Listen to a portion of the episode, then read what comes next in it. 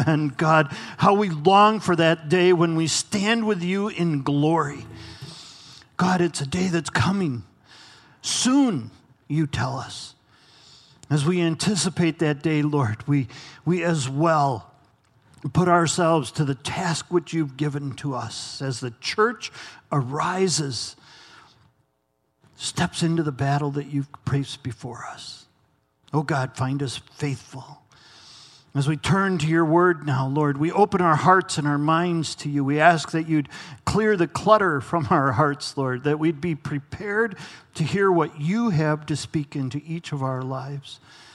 As our children go off, to those who've prepared for them, thank you, God. Thank you for those who have loved our children, who have put themselves to the task of preparing the lesson that will help them grow in the knowledge and the and the awareness of your love for them. We thank you for them. And as our children learn, Lord, that they will know you as their Savior at a young age.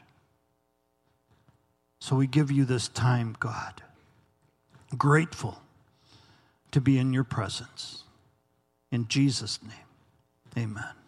Amen. Children, I release you through grade four, classes that are prepared for you. I'd invite you to turn into your copy of God's Word or the one in front of you or on your phone to James chapter 2. James chapter 2, and we'll be in verses 14 through 26 today. Thank you, Jim, for reading those for us. And we're looking at a living faith, a living faith. And uh, if you've been part of Calvary for a while, you know that we have a verse of the year. Pastor Doug brought this to us probably 10, 12 years ago. We've been doing this every year. And last week we looked at our verse for last year, but I just wanted to remind you of the last couple of years and the journey that we've been on here in our verses of the year. And two years ago, we looked at Psalm chapter 96 and looked at what does it mean for our stories to declare His glory. And we began to look at what if the circumstances in our lives were not so much how do we get through them, as much as how can we have them radiate the love of Christ as we go through them. And we began to look at that in, in 2016. And then last year, we took up this language of blessing. What would it be if our language changed? And we looked at that last week so that the the thoughts of our, of our the words of our mouth and the meditation of our hearts would be pleasing in the sight of God and we looked at that last week. And, and so this year, our verse for the year, you'll find a card in your bulletin. It's up on the screen. Maybe you could read it with me. It comes from James chapter 2, verse 14 and 26. What good is it, my brothers and sisters, if someone claims to have faith but has no deeds? Can such faith save them? As the body without the spirit is dead, so faith without deeds is dead. So, isn't that an encouraging couple of verses for us to have this year? But I believe it is, and I'm so excited to be able to open this passage for you today because these verses contain such a great truth. And, and James is a no nonsense writer, and we'll look at that a little bit. But as he steps here, that faith without deeds is dead, and the implication there is that the, the, the opposite is true that true living faith has great life, and that's what our picture illustrates for us on the verse card.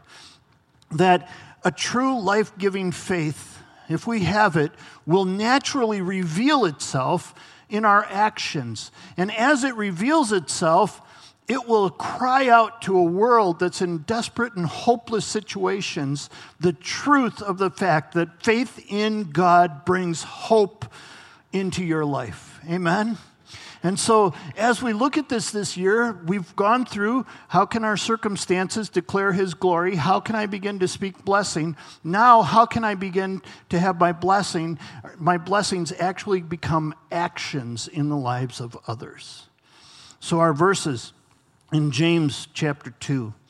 First, 1 John chapter 5. This is the victory that has overcome the world, even our faith. So, as we look at that and, and we think of that flower trying to grow out of that desolate desert, the victory that it has to grow is the faith as we look at this. So, true life saving faith has no choice but to reveal itself in action. The passage that we're looking at today, James chapter 2, verses 14 through 26, is one of the most controversial passages in Scripture. And, and so as we look at it, we'll see that there's some places in there where it's how do we make sense out of this? Because all that we've been taught as evangelicals is that faith is what justifies us. Faith is what gives us a right standing before God. But at, at first glance, as we look at this passage, it seems to indicate that it's works that does this. And so this passage has caused some angst for people through the ages. I'm sure it will cause none for us today, though. So as we look at this, because I believe that at the end of the day, when we see this passage, what we see James saying is that true life saving faith has no choice but to reveal itself in action. If you have a genuine, true, life saving faith in Jesus Christ, it's going to show. It has to. You would not be able to contain it. Okay? That's what James is trying to tell us. So we're going to look at the different kinds of faith that James talks about here. And the first one that he looks like is faith without action is a dead faith. So the first faith is a dead faith. And as we go through these faiths, I would encourage you to ask yourself if you can find a place where you're able to identify your faith. And I know that I might be meddling, and I'm comfortable with that. I hope you're not. As we look at these different types of faith, and I really feel like I would like every person here to be able to leave today saying, I know, I know that I have a life changing, life giving faith in Jesus Christ. The first faith is a dead faith. James says, What good is it, my brothers and sisters, if someone claims to have faith and has no deeds? Can such faith save them? Can this kind of faith save that person? Suppose a brother or sister is without clothes and daily food. One of you says to them, Go in peace, keep warm and well fed, but does nothing about their physical needs. What good is it? In the same way, faith by itself, if not accompanied by action, is dead. A dead faith. Mark talks about the parable of the soils. And in the parable of the soils, three of the soils that are identified, I believe, correlate to the different types of faith that James is talking about here. The first soil that, that I want to talk about that Mark used was the, the soil alongside the road. His first soil was the soil on the road. That's a hardened heart, a, a, an exposed heart. But the second soil is this unfocused heart. And in the parable of the soils, Mark talks about how the seed gets scattered alongside the road, and, and very quickly, very quickly, um, the, the, the, the, seed comes to fruition and, and a plant grows, but, but pretty soon it dies out because the heart is unfocused. I believe that's the kind of heart we're talking about here. There's this faith that's like, ooh, God, yeah, that's great. I love God. Rub the, rub the magic, magic lamp and get him to do something for me. That, that type of God's in it for me type, type mentality. And, and I'd love to have a God like that.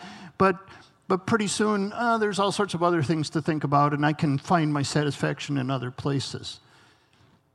And so as soon as, as soon as God expects something from me, I pretty quickly move away. Jesus talks about this in Matthew 7 when he says, Not everyone who says to me, Lord, Lord, will enter the kingdom of heaven, but only the one who does the will of my Father who is in heaven. So, as James is setting the stage here, and, and as he talks about a dead faith, and, and we can begin to say, well, wait a minute, what are you, what are you talking about, James? We can look at Jesus, and, and he will help to bring clarity to this. And, and Jesus as well says that not everybody who claims the name of Jesus as Lord is really got a genuine faith. Apparently, according to this text, There'll be a day when some people come up to Jesus and they're going to think they're going into heaven because they've been telling his name out loud, but They've never come to know him. Their faith has been a dead faith. In 1 John chapter 3, verse 17, John says, If anyone has uh, material possessions and sees a brother or sister in need, but has no pity on them, how can the love of God be in that person? See, James comes as a bullet. You know, he, he just comes, he's got all these one liners. And, and if you've read the letter, you know how exciting it is to read James. And, and he gives such great illustrations, and you get visuals that, that help you to apply things to your life. And, but John, as he looks at this, he looks at the love of God. And he sees the love of God, and he says, if you genuinely say you love God, but you don't love other people, how can the love of God be in you? You're actually a liar. So even John talks about the fact that if you claim to love God, your love needs to show itself in the way that you love others. James uses the illustration a brother or sister without clothes and daily food. And you come up to them and say, Go in peace, be well, stop being hungry, and you walk away. Have you helped that person at all?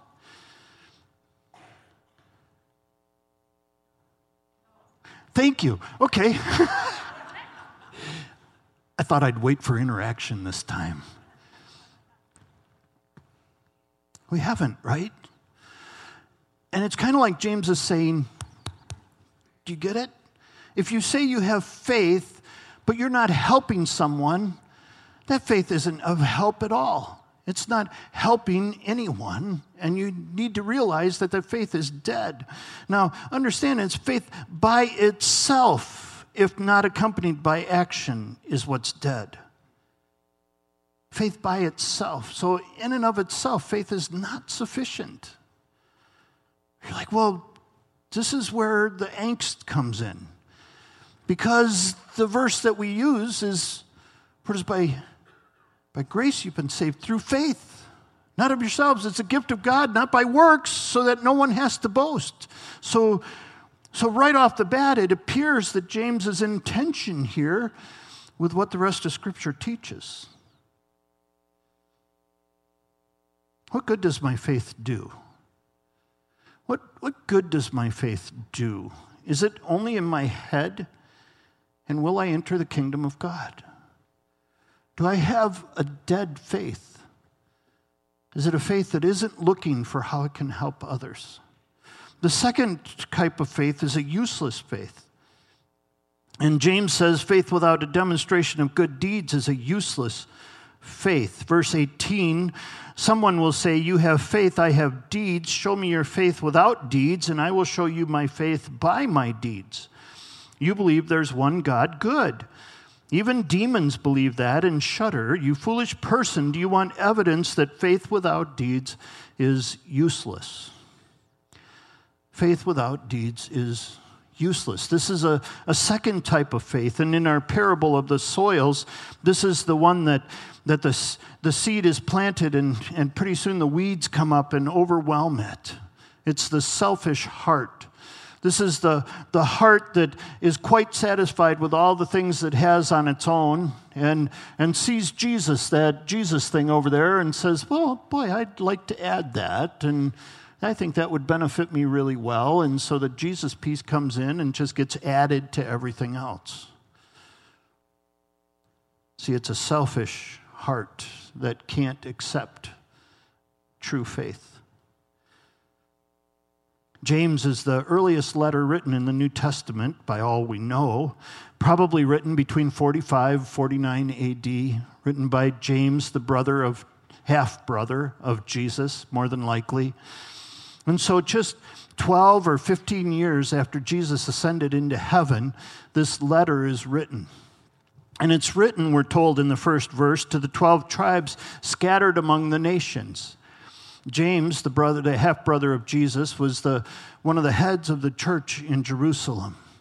And so at this point in time, what had happened is Stephen had been martyred. And when Stephen was martyred, the church was scattered through the Roman Empire the diaspora is what that's called, and they were dispersed throughout the Roman Empire. And so, this scattered among the nations is James' way of writing to the church that had been scattered. And as he writes this, he's writing to a Jewish audience because, as we'll look at as we start studying the book of Acts, the birth of the church is, is a Jewish church. It was Jewish, uh, Jewish people who began the church. And so he's writing to Jewish people, and so he says to them, You believe that there is one God that's good. And we understand and know that the Shema for the Israel nation, nation of Israel, the Jewish people, is so important. The thing that sets the nation of Israel apart is monotheism, believing that there is one God. Hear, O Israel, the Lord your God is one. Love the Lord your God with all your heart, with all your soul, with all your mind, and with all your strength. And so, as we look at that and we see that that they believe there's one God, James says that's good for you, but even the demons believe that. You're like, well, that, that's probably not a convincing argument then, right? Because we understand and know that demons don't have a saving faith. Demons, you see, are, are angels who were in heaven and rebelled with Satan against God and were cast out of heaven. And so we understand and know that demons believe in, in God. They have seen God. And we talked about that as we went through Mark. They have been in heaven, they've seen God, they've been in the throne room, they've seen the Son of God, they've seen the Spirit. They've been there, they understand, they believe, they know that Jesus is who he says he is. As we looked at the book of Mark, we looked three different places. In Mark chapter 1, where the demons recognized that Jesus was the Holy One of God. In Mark chapter 4, where, where they recognized he was the Son of God. In Mark chapter 5, when Legion recognized that Jesus was the Son of the Most High God. The demons believe and they shudder, but it doesn't lead them to obey.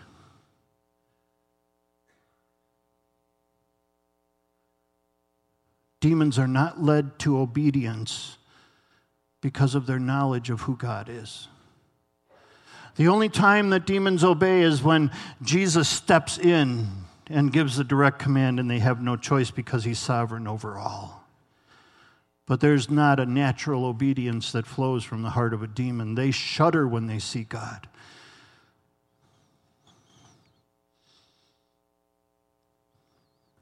He who has my commands and obeys them, he is the one who loves me. Jesus says. The demons have a type of faith in that they believe in what they've seen, but it hasn't made a difference in their lives. Is my faith a useless faith? Does it move beyond a, a basic acknowledgement? See, an acknowledgement is an acceptance of the existence of God. I can acknowledge and accept the existence of God, but I don't need to move into inviting God to have a presence in my life that changes me. And I've met a lot of people who have an acknowledgement of God. They have an acceptance of His existence as they've defined it and as they'd like it to be. James says, Show me your faith without deeds, and I will show you my faith by my deeds. It's almost as if, how can I show you my faith if I'm not showing you any deeds? If I declare to you that I have something, I have $100,000 I have a new watch I'd like to sell you. You'd say, Show me the watch, and I'd show you the watch, right? Show me your faith. What does your faith look like? How can I show you my faith if there are no actions? It's a useless faith because it's not playing itself out. But if I declare to you that I have faith and you see it in the way that I live my life, if my actions are portraying that, then my faith becomes evident. James is writing to a church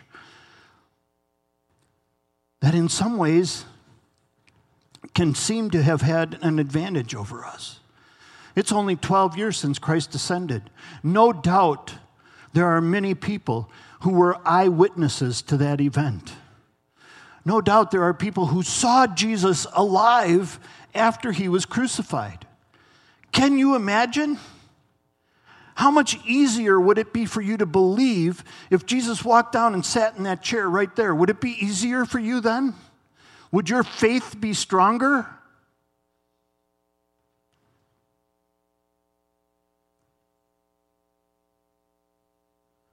Faith, you see,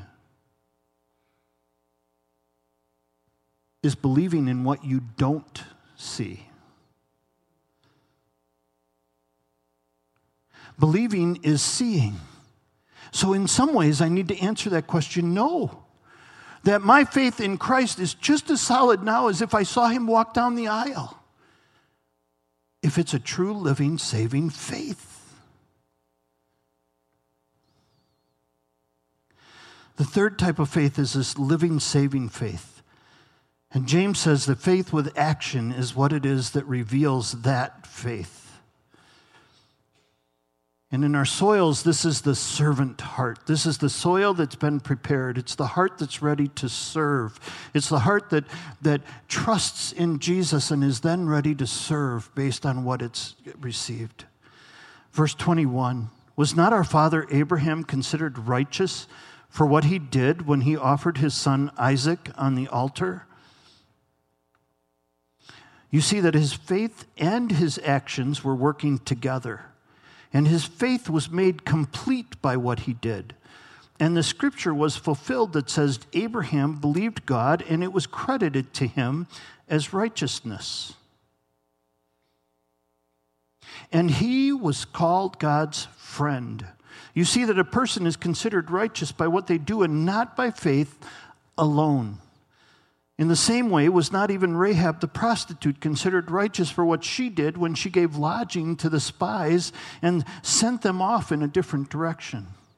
As the body without the spirit is dead, so faith without deeds is dead. Faith with action reveals a true, living, saving faith. Faith with action is what reveals a living faith. James uses a, a, a very strong illustration here Abraham. Abraham is a very strong illustration, and Paul uses the same illustration. And it's interesting that more than likely Galatians and, and, and uh, James were written about the same time. Galatians probably a little later than James. And, and as we look at these two men, as they're, as they're discovering and uncovering and, and proclaiming the truth of what God has revealed to them through Jesus Christ and the Holy Spirit, that both of them use this example of Abraham. Abraham, you'll remember, was a man, Abram, who was called from his country to come into Canaan and he followed God and he obeyed God and he, and he followed him into this country. And, and God took him and took him out and, and showed him the stars in the sky and said, Abram, I will make your descendants like the stars in the sky, and all the nations will be blessed through you. And Abraham believed, and it was credited to him as righteousness. Genesis 15 6 tells us. And Paul says, See, faith is what saves you. It's not what you do, it's your faith that saves you. It's your faith that justifies you, justification. And that's what we're talking about in this passage is justification, credited righteousness. Righteousness being credited. Justification is a big word. What it basically means is this is that my sin has been credited to Christ's account and Christ's righteousness has been credited to my account. And therefore, God is able to declare me not guilty. He's able to declare me righteous because of the sacrifice of Jesus Christ. And that's this, this declaration of justification. And so Paul tells us that it's faith that brings that justification into our lives. And James seems to be saying that it's what Abraham did. Because he goes on and he tells the, the account in, in Abraham's life where Abraham had been walking with God and, and God had given him a son, Isaac, and told him that Isaac, your son, is the one that this promise will be carried through. There will be many children born through Isaac, and, and as many as the stars. And he reaffirmed that covenant. And, and then he came to Abraham one day and said, Abraham, I want you to go up to Mount Moriah and make a sacrifice. And Abraham said, I would love to do that. I love nothing more than to sacrifice to you, God. And he said, I want you to sacrifice your son Isaac.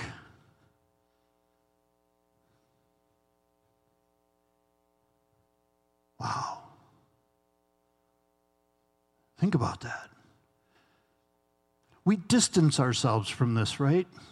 We distance ourselves because this is an ancient text, and, and sometimes we, we convince ourselves that these are stories, but they're not. It's a man just like you, just like me. A man being told by God to sacrifice his son on the altar. And we need to understand that was happening in those days. It wasn't a request that wasn't going around in the country. People sacrifice their children all the time. As a sidebar, I would suggest we do the same thing now differently.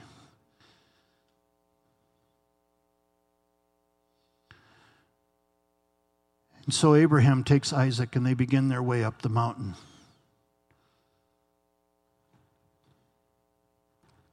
And Isaac says, Dad, where's the sacrifice?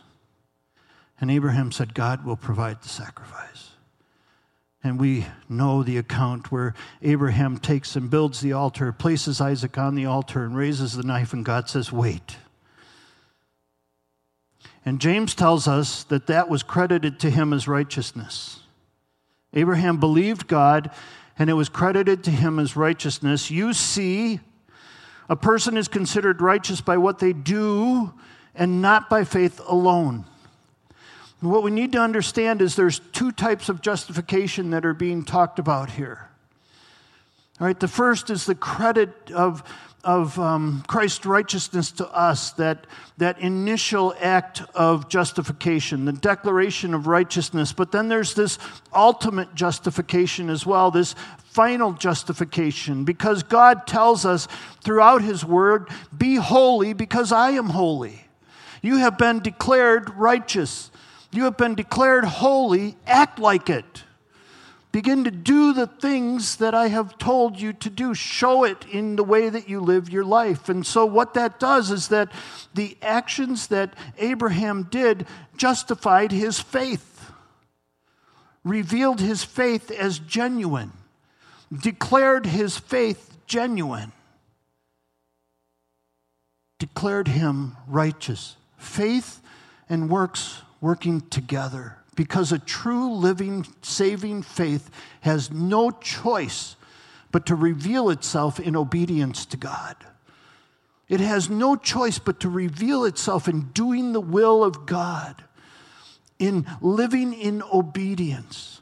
Useless faith doesn't obey, dead faith doesn't obey. But a living faith has no choice but to obey. And when God says go, a person with living faith goes and sacrifices their son if that's what he asks. Rahab was considered righteous for what she did when she gave lodging. She believed.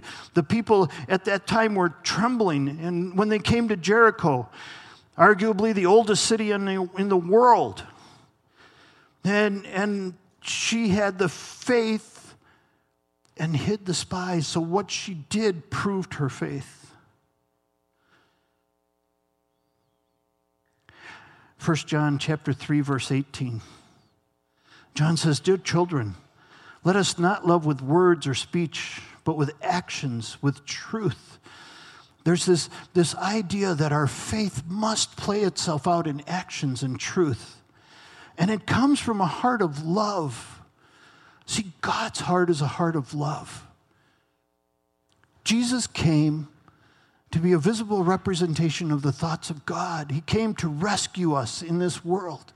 But he came to make God known as well. And he was focused on his mission, and his mission was go to the cross, but his mission was also to bring justice.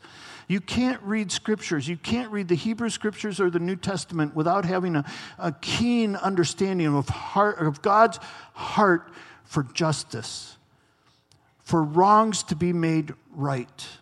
And he calls his nation of Israel to be the agent of that in the Hebrew scriptures in the Old Testament. And he calls his church to be that agent in the New Testament, to join with him in making things right wherever we're able to.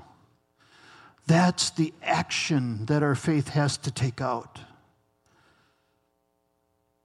Paul in Galatians says the only thing that matters is faith expressing itself through love. This context of this in Galatians chapter 5, he's saying circumcision or uncircumcision doesn't matter. He's talking about the fact that Jew or Gentile doesn't matter. What matters is the faith that you have in God expressing itself in love, revealing itself, because genuine faith, you see, must reveal itself in love, in obedience, in love to God first, but then a love for God that flows to everyone we come into contact with.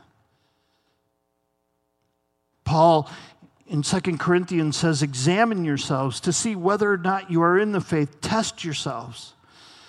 You need to test yourselves to see if you have this genuine life saving faith. Warren Wiersbe comes up with nine different ways that you can use to test yourself in this, and I thought they were so good, I'd love to share them with you. First, have you realized that you were a sinner, that you were alienated from God? Have you realized that? Have you realized that your sin have earned you the wrath of God which turns his face from you? Do you grieve over your sins?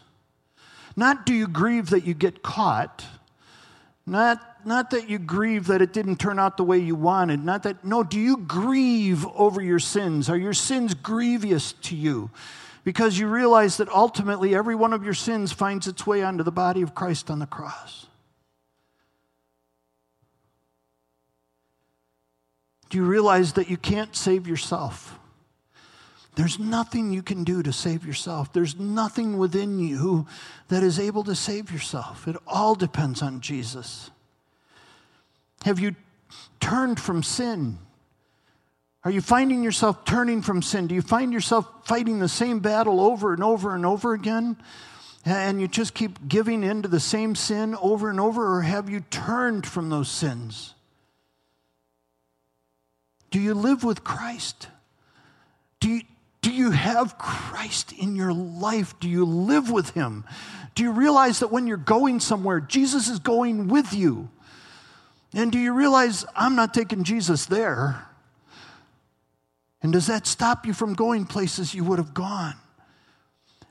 And does it give you to go the courage to go where he longs for you to go? See, when I walk with Jesus, when I realize I'm living with Jesus, that comes from a true living faith. Am I different? Are my thoughts different? When I see things, do I things that used to make me angry, do they not make me angry anymore? Do I not hold on to bitterness? Do I not harbor grudges? Am I, am I different than I used to be?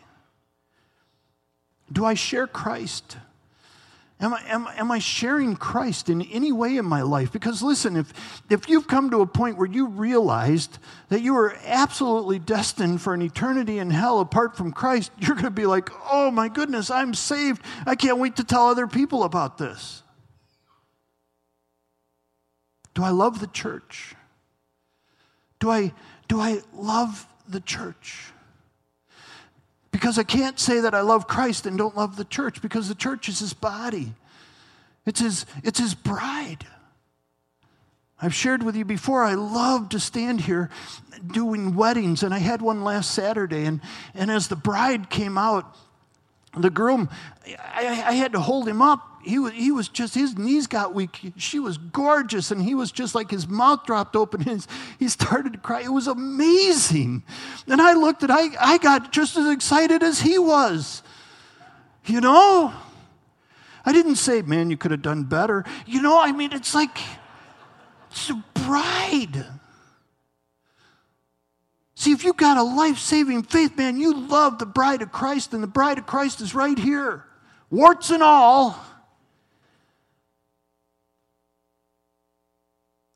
But this is the body of Christ. It's the bride of Christ. It's the way that He's accomplishing His purposes in the world through us.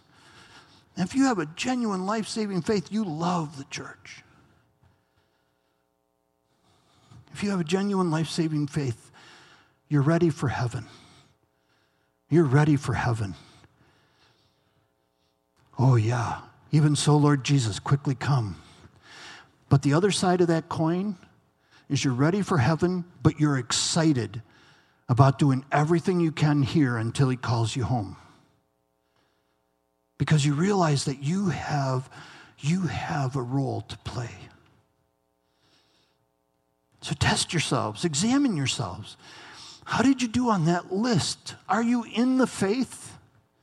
Do you have a genuine, true, life giving faith?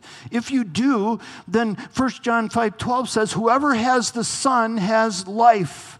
This is the testimony. God has given us eternal life, and this life is in His Son. He who has the Son has life. He who does not have the Son of God does not have life. So it's this idea do you have life? If you've come to a saving knowledge of Jesus Christ, the Holy Spirit has breathed life into you. You've been regenerated. You are, you are reborn and you are filled with life. And you are filled with that life so that you can take that life into the world, just like that flower. God places his light on you and says, Take this light into the world, a world that's desolate and hopeless. Take hope, the hope of your salvation. We've individualized salvation in the evangelical church. We've individualized it. And there's, there's an importance with that. There's an importance with the fact that each one of you needs to come to a place where you know that Jesus is your Savior. But He does not save you to be an individual, He saves you to be part of the whole of what He's doing. You've been saved to be sent, you've been saved to be a part of His body. You've been saved to shine the light. And the life is given to you so that you can take the message of life into the world. So is my, is my faith a life, a living, saving faith? And do my actions reveal my faith? Is my faith a life changing faith? Is yours? As you ask yourself that question, So, what? What steps do I need to take to have my faith reveal itself in action? I'm so excited about stepping into the book of Acts with you as we look at a church together, as a church, at a church, and we begin to determine if we truly believed what they believe, if we truly believed the things that they believed, what could God do through us? They were spurred on to action. They genuinely believed that Jesus was the Son of God who came to rescue the people of a world. And they believed that they were trusted with that message, and if they didn't share it, no one would know. And they changed the world. God changed the world through them but they were willing participants. What steps do we need to take? And listen, how do we do this if each of us doesn't do it? And how can we spur one another on? How can we encourage one another toward love and good deeds, as the author of Hebrews says? It's easy to get discouraged when you watch the news, isn't it? It seems like nobody seems to care about people anymore. Everybody's gotten so selfish, so self centered, so focused on all these things. It doesn't seem like, like governments are interested in helping people. It doesn't seem, it just doesn't seem like it.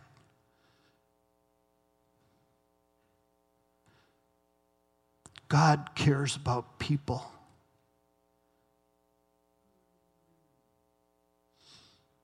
And He expects us to care about people. And He expects us to see people who are without clothes, and He expects us to get them clothes. He expects us to see people without food, and He expects us to get them food. He expects us to see people who don't know Him, and He expects us to introduce them to Him.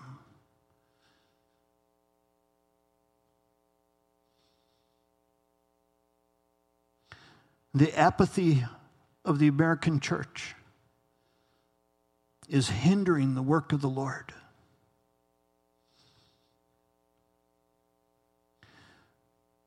The culture has influenced the church enough. Let's say when. Let's start influencing the culture. Let's put our faith into action. Find ways where we can reach into a community. We've been planted here, and so much of our community is dead, but we have the life. we can be a blessing in the lives of the people we come into contact with. Gabe and the team are coming up. We're singing an old song to close our service. It's a powerful song. The words are so strong. It's not just speaking blessing, but becoming a blessing. God, search our hearts. You know each one of us. Is there anyone in this room, Lord, who thinks they have a living faith, but it's not? Pierce them. God, draw them to yourself right now, please, Lord. For those of us who have a living faith, search us, Lord. Our apathy and complacency, our, our self centeredness, how have we been focusing on ourselves instead of the things that you have for us? Waken in us, Lord passion for action. I pray this in your name. Amen.